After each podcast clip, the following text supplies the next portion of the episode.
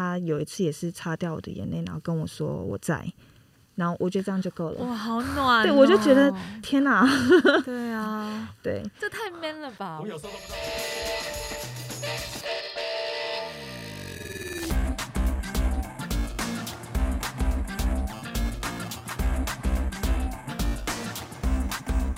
欢迎大家来到运动人的 PanCake， 我是 windy， 我是老吴。今天在我们现场这位来宾呢，虽然我们曾经在赛场上面碰到过，但老吴应该算是比较正式的跟他第一次面对面，有点太面对面了，你知道我现在整个都有点不知所措，对，手足无措。而且来宾来之前其实并不知道，在我们互相认识之前有一个小故事、发生在我跟老吴之间，这个待会儿一定要把它讲出来，因为呢在我心中积怨多年。我不是要说就是因为我们今天这位来宾，所以我才开始认真的投入长跑的运动好吗？哦，你是期待有在赛场上能够再碰到他的一次？对，这是有典故的好吗？有典故。我们先来欢迎这位大家都说她是跑界女神，可是我觉得在我心中她的地位更崇高，是因为她是一位妈妈。我们当了妈的人都知道，要运动或是要去平衡你的生活这件事情、其实比你专注在跑步这件事情上面，我觉得更加的困难。对对对，所以我真的非常的佩服他。那当然呢，大家也都说他是潜力跑者啦，或者是说说他是这个很多人心目中的偶像等等之类，可我觉得他就是他。一起来欢迎雷里莎。嗨Sasa。 Hello Windy。 Hello 老吴。今天很开心来这个 podcast。 我要告诉你一个故事，就是刚刚我说我跟老吴积怨多年，就很多年以前我们在美2014年，你记得这么清楚？我有回去查好时间，八年前可以记这么久。2014年我们去参加那个美津浓的接力赛，那我是跑好像第三棒吧，女生棒次，然后老吴是跑第四棒。对，那因为你知道美津浓接力赛莎莎也有跑过嘛，那时候你们是三重，好像是三重接团，没错没错。对，那时候呢我第三棒跑到要交棒给老吴第四棒的时候，大会不是都会有工作人员在那边广播吗？就说220号，你的队友来了。对，或什么2316，对对对，我跑过去广播，老吴没有来接棒，没有人就知道。对对，然后呢，我又再回去说不好意思，那工作人员站得很高，我回去拉那工作人员的袖子说不好意思，你可以再帮我广播一次吗？2316，那工作人员就2316。很久，大概已经超过5分钟，我的队友都没出现。没有那么久，4-5分钟有、那个时间，起码2分钟啦，以上绝对。后来我就好像把我的手机拿出来，对，你打电话给他，而且呢也是想了蛮久你才接的。对，我说干嘛？我还会干嘛？这个我也会记。他一接起来，我才问他说你在干嘛？你在哪？后来你知道他在干嘛吗？我在看雷里莎跟雷艾美他们在拉筋。他在看你跟你们已经早就跑完了，然后你们就在拉筋，然后想说哇，原来赛场上有这么优美的跑者。我在那边呆呆的看了好久，然后就被我队友记恨到现在。对，因为你们在那个可能比较靠海岸线的地方嘛，就是在那个栏杆边，他就在那边一直看你们，然后就没有来接我棒。我就这样来来回回，你知道，就一直工作人员不好意思，你可以再帮我广播一次，到最后他出现，我说你在干什么？这如果是真实故事，还蛮夸张的，是不是？这成为我终身的耻辱。对啊，你不是应该看着你的队友吗？没有，他就在看你们姐妹。而且我还是第一次参与这个团队的赛事，我都还没加入这个团队，就先留下一个骂名。对，后来我们也是蛮乐观以待的啦，我们就说好啦，隔年的美津浓接力赛我们至少会进步2分钟。对，有2分钟的空间这样子。对。但是其实是那一次在赛场上，因为那时候老吴还没有很正式的加入，对，开始跑步，所以在那之后就比较认真的，如他是很认真好吗？一方面是想在赛场上也许会再遇到他们，一方面就是我要弥补我那2分钟对不起队友的时间。不过我觉得这是真实故事，但是它背后更大的意义是，我觉得Sasa跟你姐姐艾美，其实你们在跑场上面激励了很多的跑者啊。是，对。但是Sasa最近应该是处于比较算是休息的状态，对不对？对，我休息在休养调整，然后现在再慢慢回来。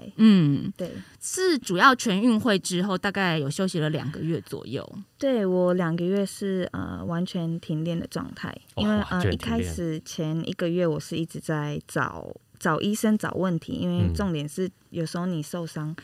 找不到问题才是最大的麻烦。如果你今天有就是找到原因，其实要去治疗那反而是比较轻松的。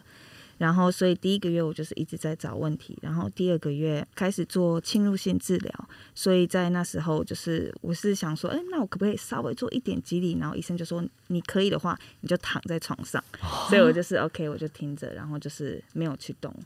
所以你完完全全都有遵照医师的指示，没有偷练吗？其实这件事很难耶、欸、我觉得不练最难。对，他讲到重点就是不练最难，但是我应该算是，如果我再继续这样就是没有学到教训。第一个月是完全就躺在床上不练的状态吗？第一个月我还是会做上半身、但是因为我的髋关骨是痛到我没办法去，我走路也会痛。其实连日常生活都影响到，就是可能你开车要脚抬起来踩那个脚踏板都会痛。对，所以我就是只能做上半身的肌力。对，然后找到原因开始治疗，就是真的都不能动。他说连上半身几乎都先不要去动。这个我再跟听众朋友稍微补充一下，因为当然很多人关注Sasa的动态，但是可能也有些人就是在去年全运会的时候关注太多选手了，也许有 miss 掉这一段，就是在我没有，我知道。好，你继续，你继续。但是在全运会的时候，因为有受伤的关系，所以状态没有调整得很好。那在跑步的当下，比赛当天其实后来是没有完成比赛，然后赛后医生也就告诉你说要完全放下，开始休息跟调整这样子。对，其实在全运会赛前那些伤就隐隐约约出现了，应该就已经有伤了吧？其实这次的情况也蛮就是特殊的，就是我在全运前其实我的状态是很好的，然后我们也都觉得就是有机会可以去拼命看名次，但是在我反而开始就是减量训练的时候，在慢跑，然后在全运的前一个礼拜，突然在慢跑完之后突然出现的一个伤势，就是我就是记得我早上起床，然后腿突然痛到我抬不起来，然后我就很错愕，我想说发生什么事。然后那一个礼拜我就是一直积极的去看医生，然后我就做能做的治疗我都做，但到最后让我没跑完全运，其实不是因为这个伤，反而是因为我的肠胃炎。所以对，但我觉得这样子也好啦，就是可能我的身体在抗议。对，他就是知道我也许会硬撑完，所以就是他就是强制罢工。对哦，所以全运那时候摸着腰跟腹这边，主要是因为肠胃炎的关系吗？对，是我的肠胃发炎，因为到可能我本来是想说是不是我的横膈膜没有调整好，我是不是呼吸没调整好，但是在赛后的2-3天都还在痛，然后对之后发现我有一些可能拉肚子的状况啊，所以就知道应该是肠胃发炎。对，有时候其实这些伤痛啊，它接踵而来的时候，真的是一个身体的警讯，也许不见得是真的有一个受伤，但可能免疫或者是各方面的调整，造成你身体上面自己就是出来呼喊说我需要休息这样子。对，我的身体状况非常非常多。对，身体状况很多，所以其实Sasa好像从跑步以来也常常面临到你必须要去有伤痛的状态，有伤痛要休息或是要暂别跑场。当然最早的时候可能很多听众有听过Sasa的故事，就是年轻的时候是发现自己好像太为了成绩而跑而暂别了跑场，那后来又有因为是怀孕生子，对不对？对，那一次怀孕生子好像不只是单单因为怀孕，是怀孕有衍生出很多身体上面的状况。怀孕之后体能这些会掉是一定的，但是可能因为怀孕你的钙质流失，然后我没有去特别的把它补回来，所以我在高中时受的旧伤就是也是爆出来。这个旧伤是比较麻烦一点的。对，所以它其实到现在都一直就是跟着我，它其实是一个无解的东西。对，所以我就是从怀孕之后，我就是一直在跟伤共存。老吴，我觉得你们男生很难，我真的不懂。但是我每次都听说怀孕以后身体就会变了一个样。对，我大概今年做了一次身体健康检查，然后以往我们就是公司每隔一阵子都会有健康检查，我只是生了小孩之后开始出现骨质疏松，就我以前骨头密度都很好，这个我也超有感，就是我连牙齿都开始容易裂，还有指甲，对对对对，指甲非常容易裂开，對對對對，就是真的生了小孩之后才会。然后我不晓得听众朋友们如果已经当妈妈，然后也是跑者的人有没有感觉，这件事情我没有公开讲过，因为我觉得有点不好意思，但是其实我怀孕生小孩之后漏尿非常严重，以至于我现在跑步其实常常都是垫着卫生棉在跑。了解，我是在第一年会有这样的状况，然后这个也还好。如果你有在喂母乳的话，也很容易出现乳腺炎、乳塞的状况。对对，这都是产后妈妈一定会遇到的。对，所以其实男生会很难想象说啊，回来生个小孩回来跑步有什么难的？对，我真的是小看了产后复苏这个过程。对，产后复苏第一个你时间上面要调整，身体上面其实也会有很多的问题，身体上面要调整的非常多，真的非常多。我觉得还不止这些，可能你的骨盆也会稍微移位。对，我生完我其实走路腿有点开，我被几个人提醒说你现在腿有点开，所以我有去矫正这件事情。对对，我是骨盆前倾。对，就是因为你生一个小孩，你骨盆都被撑了。我觉得我们俩可以聊很久，老吴就觉得接不上。我突然觉得现在是在录另外一个节目，你知道吗？妈妈宝宝类的节目。但我觉得这件事情真的，我觉得男生都应该要知道。是啊，我们才可以对妈妈这个角色有更多的尊敬。嗯，你还想知道更多吗？有非常多 detail 的，我想知道。反正我这辈子大概是不能生小孩了。但我觉得就是对运动员来说，有一个很矛盾的地方，就是我们好像应该要尊重医生的专业，医生给我们什么建议，就是说，哎，譬如你现在生完小孩了，那你应该要怎么样？像你那时候，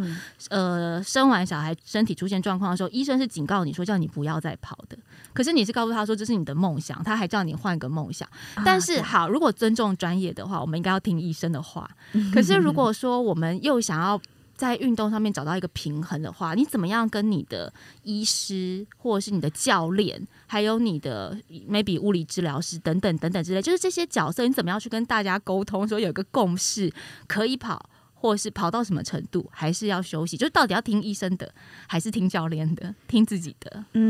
我觉得其实在这之前比较重要的是你要找到合适的人，适合你的医生或是适合你的教练，适合。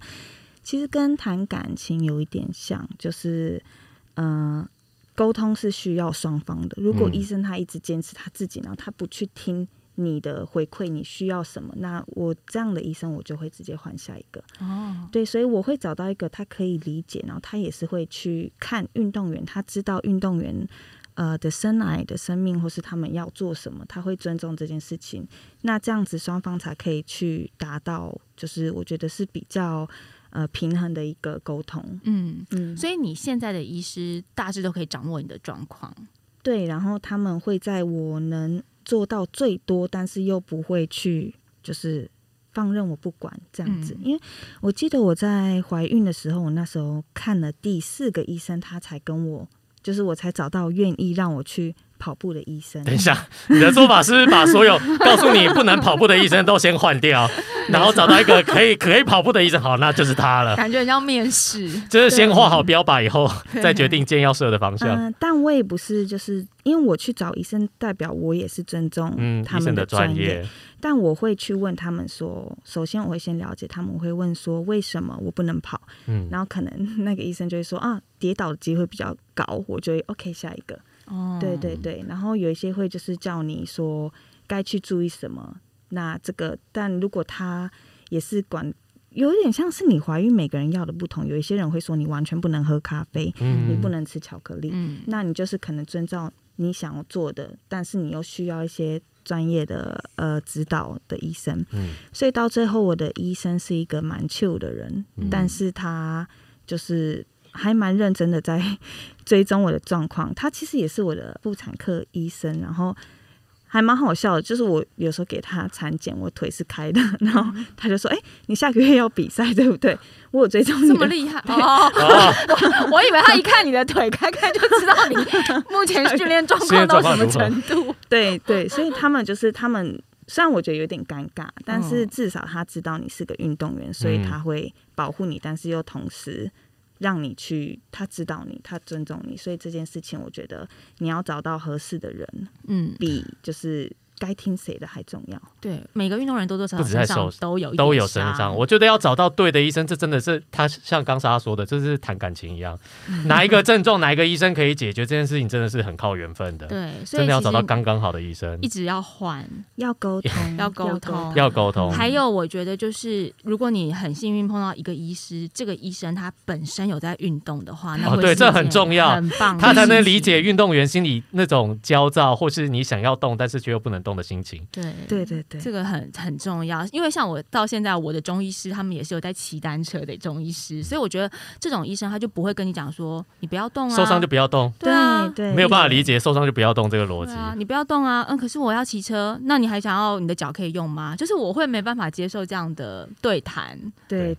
就是会想说这就是我生活的一部分啊。那如果是完全切断掉，他就会痊愈的话，我就不需要跟医师沟通了。就有点像你刚刚问我，就是有一个医生也是跟我说，其实两个医生都是叫我不要再跑了，因为我的尾椎的位置比较尴尬，那边的活动度比较大，可能会影响我以后的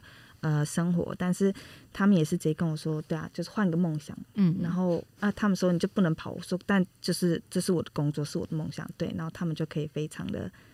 不以为然的，就是 OK， 换个梦想。那我就觉得，那我换个医生。对，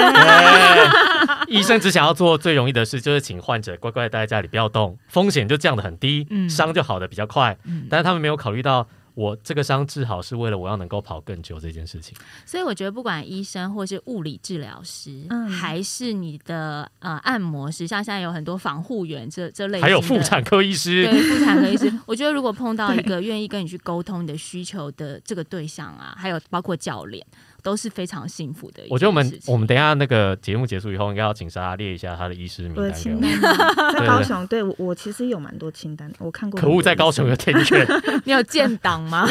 需要建档推荐给大家。好医生我都记着。除了在跟医师啊，或是跟教练这方面的沟通对运动很重要之外，我相信很多的妈妈在产后面临到比较大的问题是时间的分配。但我相信我身边很多朋友，他们当了妈妈之后，就是觉得说我真的抽不出时间来。这个部分我觉得当然也需要幸运，也需要智慧。Sasa有没有什么比较好的建议，就是说在小孩跟你自己的生活跟运动的分配上面，鼓励妈妈们尽量还是去运动或是走出户外的话，要怎么样找到平衡点呢？像我就不会实质的告诉你该怎么做，因为每个人的工作或是每个人的状态都不一样。但是我觉得你心里要有认定一件事情，就是你需要清楚知道你自己想要什么，然后那一件事情不会是单一一件事情。就像是你当妈妈之后，你不会只是妈妈这个角色，你是多了一个角色，你不是单一变成妈妈。所以到最后，如果真的清楚的知道你想要什么，那之后这些时间问题或是训练工作，其实最后就总归三个字，就是想办法。你如果够想要这件事情的话，你就会想办法。但是前提是你够想要这件事情之前，代表你有把你自己的需求放在就是你眼前。对，因为我一直相信小朋友他来，他并不是来剥夺你的生活，他是来让你的生活更丰富。所以你需要去对你自己想要的东西，你需要去尊重你想要的东西。我觉得这是你自己要对自己负的责任。所以我觉得比较像是心态你需要去调整，而不是时间上该怎么办。因为像我的时间也非常的，我几乎每个礼拜每天都在去重新调整时间。我就是假如那时候我想要跑出嘛，我那时候的状态就是忙到不行，我就是只要小朋友一不在的时间，他在学校，我就是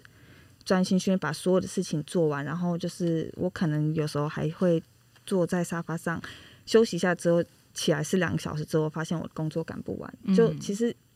但是如果我心里够清楚知道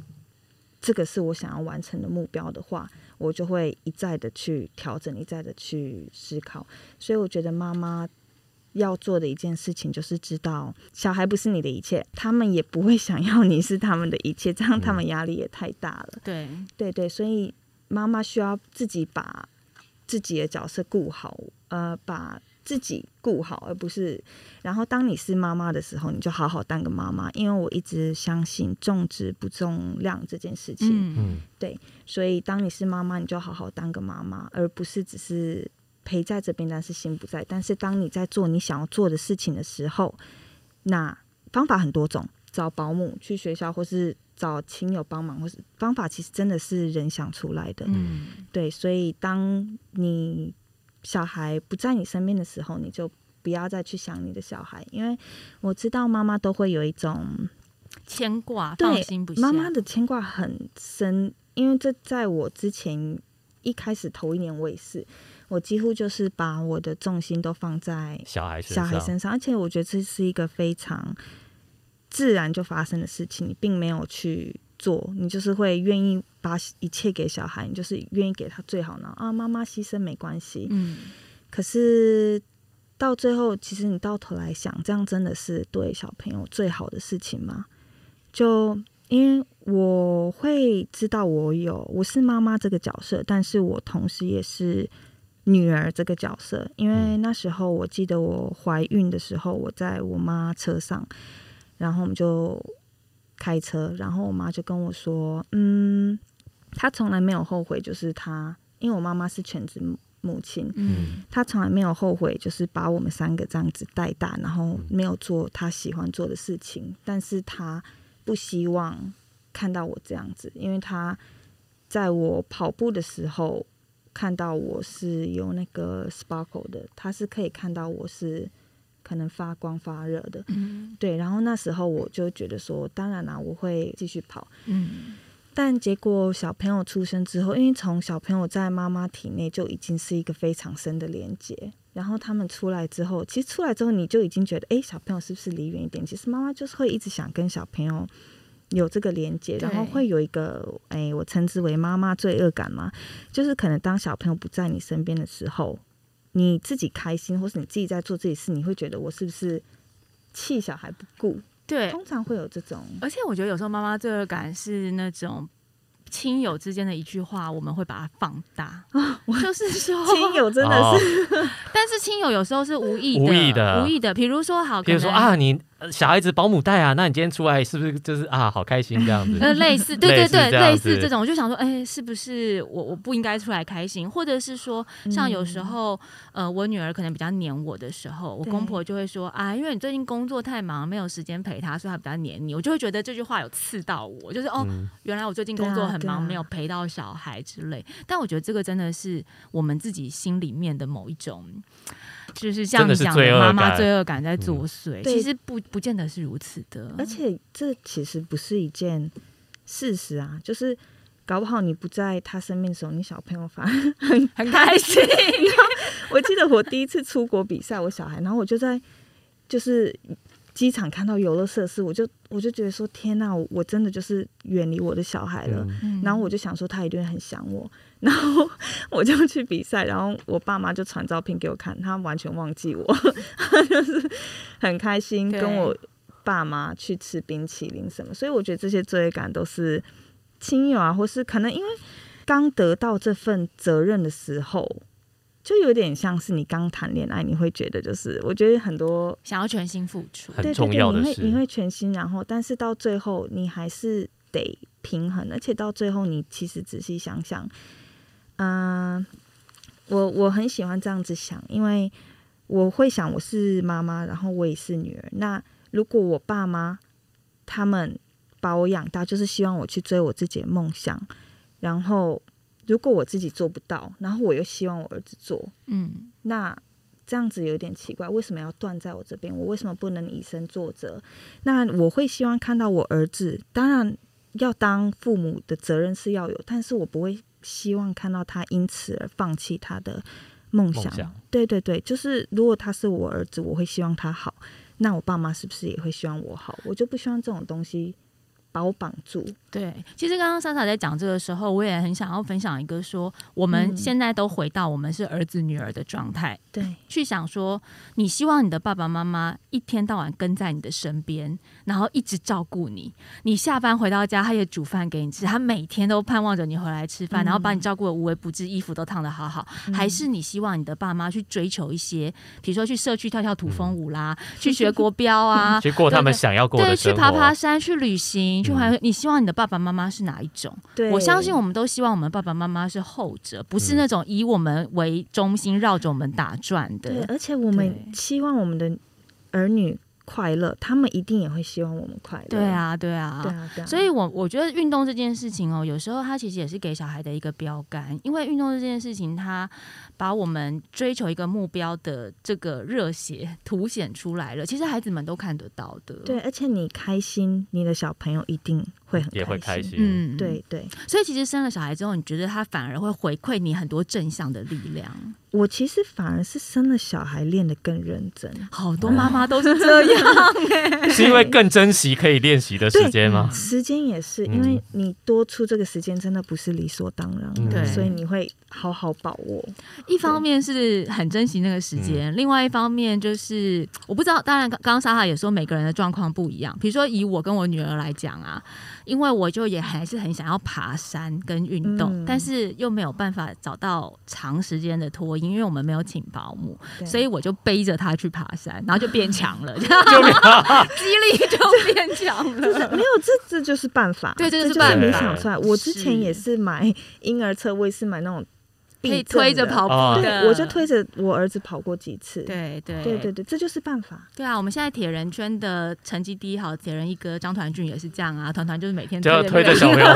跑步。等一下，你们问过小孩子的心情吗？搞不好他其实不想被推着跑，小孩子搞不好很喜欢，搞不好很喜欢啦，搞不好很喜欢。我不知道鲁英会不会就Sasa的儿子喜欢被推着跑。我是说他会不会看到你运动的时候会在旁边很兴奋，帮你呐喊加油之类的。训练的时候不见得是比赛，光是训练他可能比如说他看着你的眼神会有所不同之类的吗？训练的时候，因为我训练通常我真的在做强度的时候我都是跟就是团队练，所以我的儿子那时候不是在我身边的，其实也不太可能让他在我身边，因为我会专心练习。对，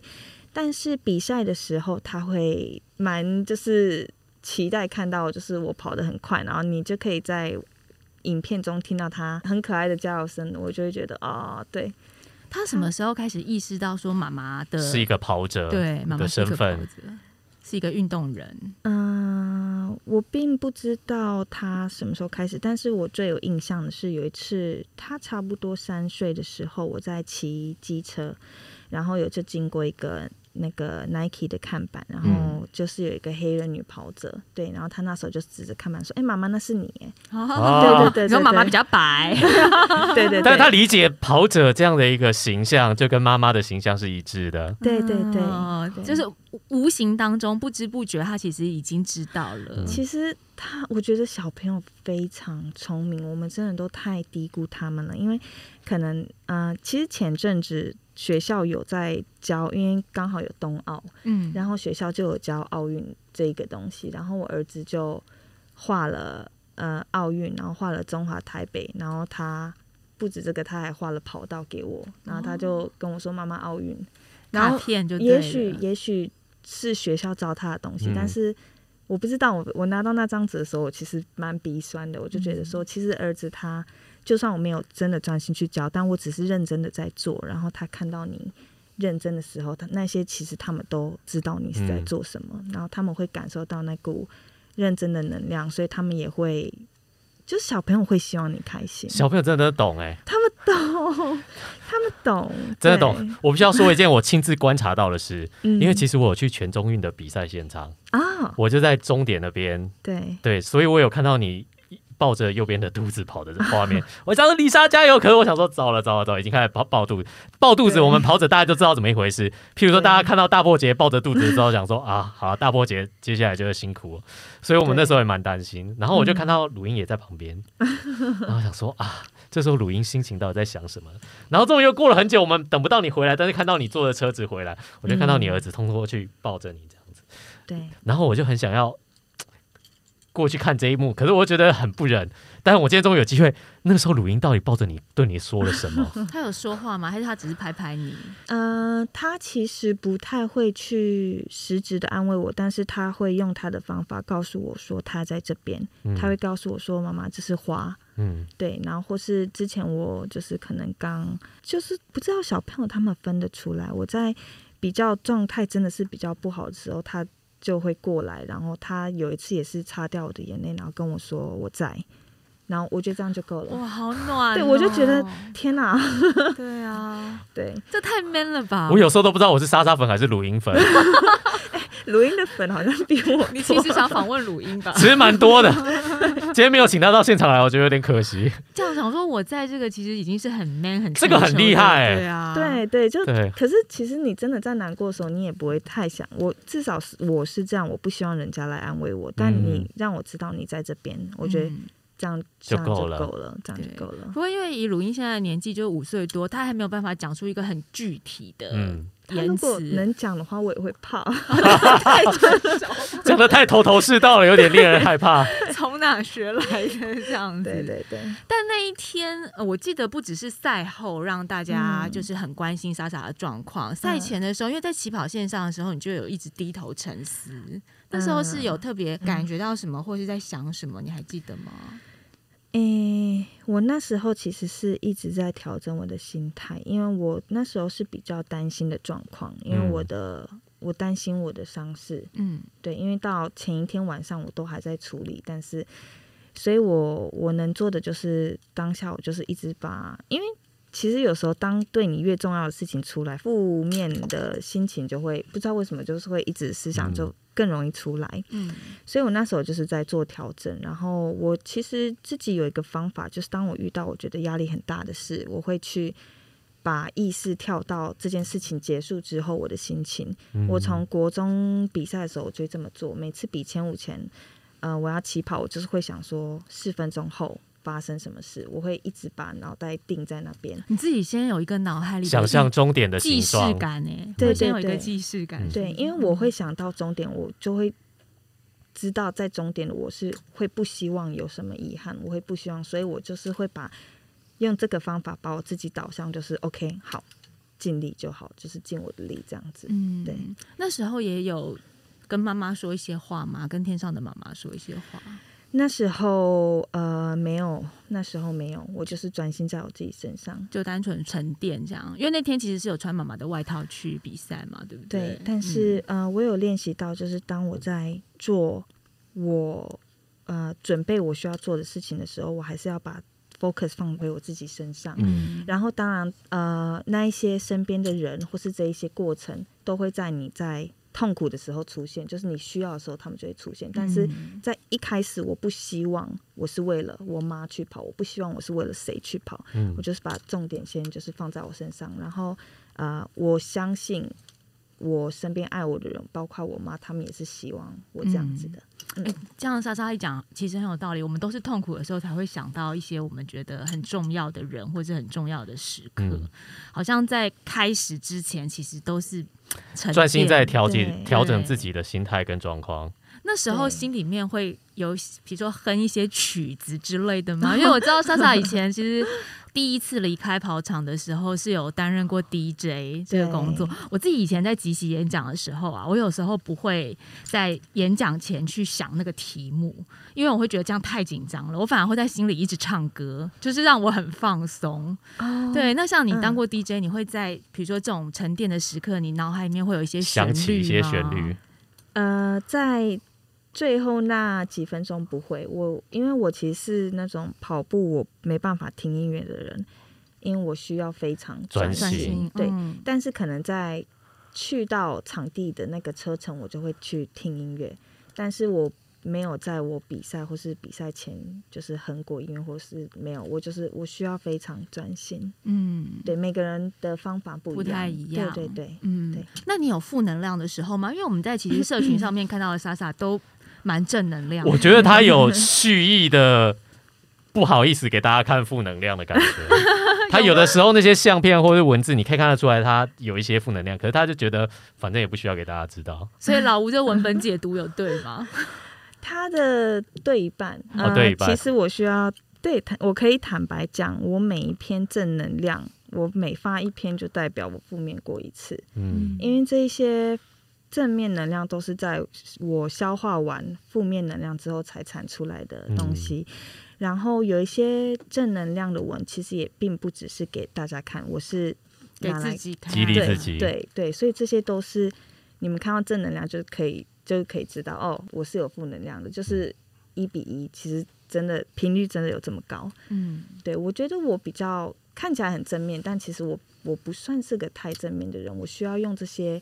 思想或是回去找到这个根，然后我才能再重新正面起来。我相信是欸，因为我觉得好像随着年纪，还有随着我们有了小孩之后，慢慢很多情绪，你学会自己消化的那个力量会更大，对，然后又不想麻烦别人的时候，就是也会花一些，你会花一些力气去告诉自己说，我其实可以承受这个。有时候反倒不是说你本来就知道你可以承受，你是在花时间告诉自己说我可以承受这个，然后可以把它。有时候需要跟自己对话一下，说服自己，其实我可以做得更好，其实我可以过得去。对，其实我并不把负面情绪当成一件负面的事情，而且我蛮喜欢挫败感的。就其实每次挫败感一出来，我就知道为什么。我会回到根，说找到为什么我会有挫败感，代表我知道我可以更好，我不喜欢我现在的状态，它其实就只是在告诉你一个状态，所以我就会去往回找到它的根，才能产出这些我学到的正面的东西。因为如果我都没有挫败感的话，我是不会去思考，我不会往内钻，说找到为什么。那如果有时候真的太挫败的话，因为我这个人会觉得说你不能在有情绪很激昂的时候去做决定，所以当有挫败感出来之后，其实这也是一个好借口，就是也许你可以先做让自己开心的事，你先该好好对自己，让自己的情绪舒缓一点之后，你又可以开始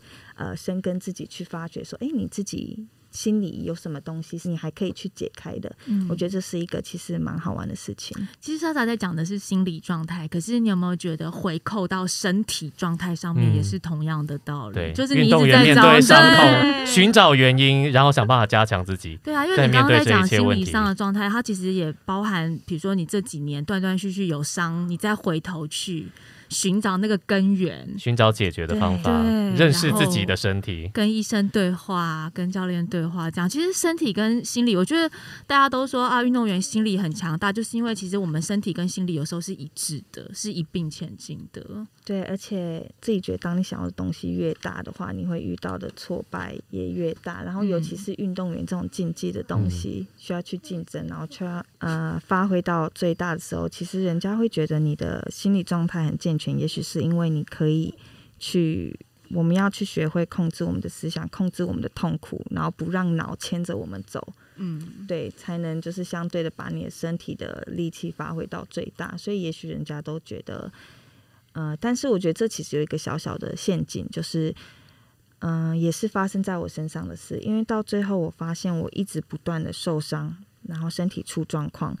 也都是因为这件事情，就是我太习惯切掉这些痛苦的思想，我太习惯就是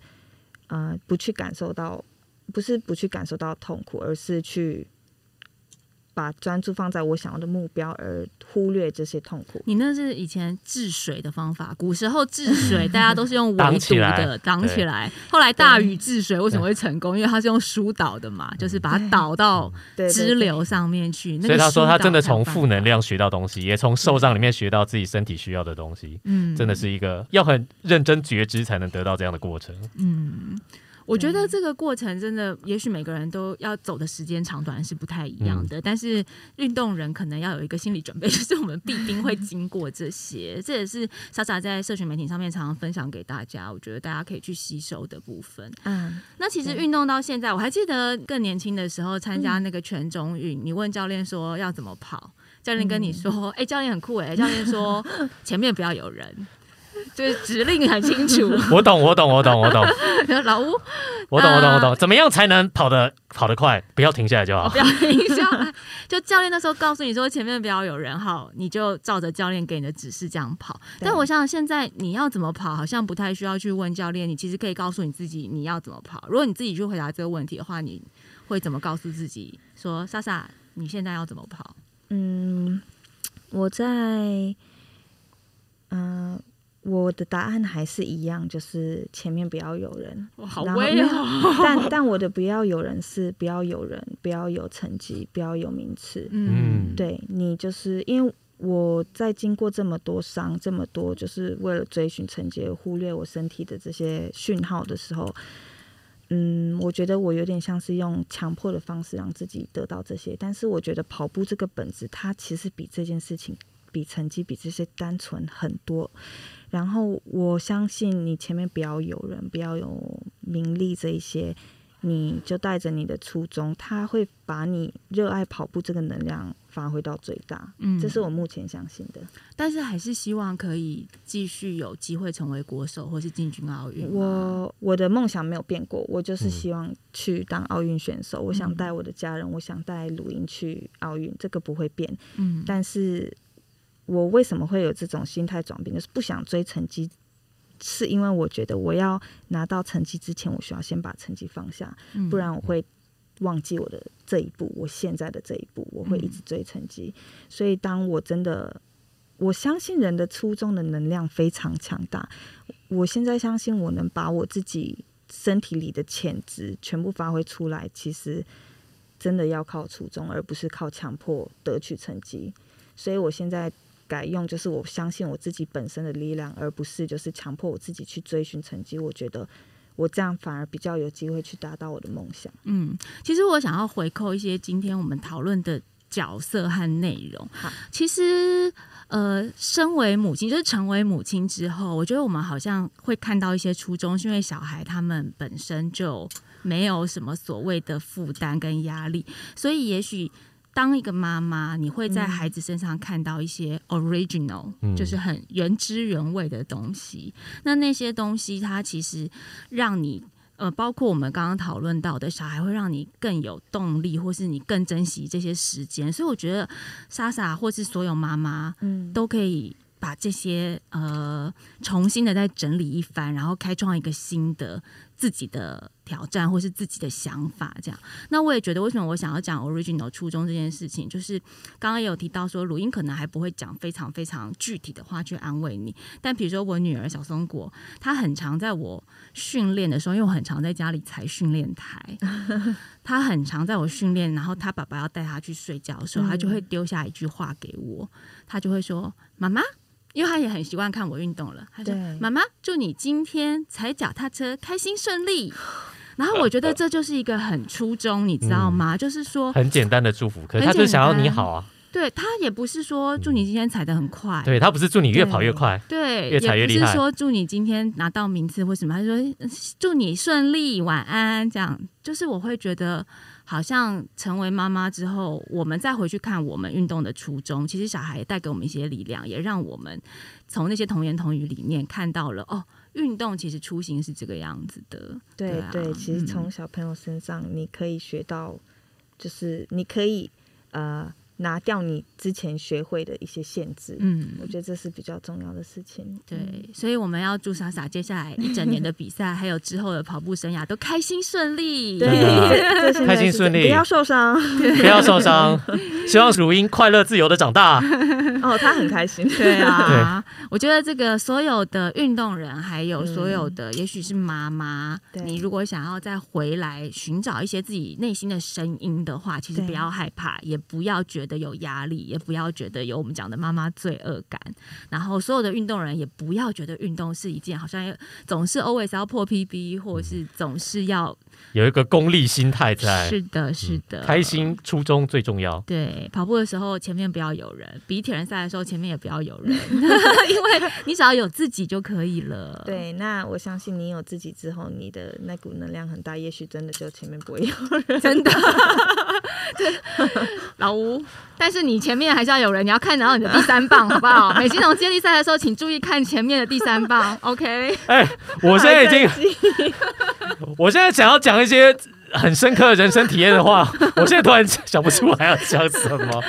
我跟你讲，我真的不会再掉棒了。好好，好吧。今天谢谢Sasa来，谢谢。希望大家都可以从Sasa身上得到很多的力量，也从我们运动人的 PanCake 上面得到很多力量。如果要持续 follow Sasa 的话，就到他的粉丝页雷里莎上面。当然，我们的节目大家也要记得订阅哦。再次谢谢Sasa，谢谢大家收听，拜拜。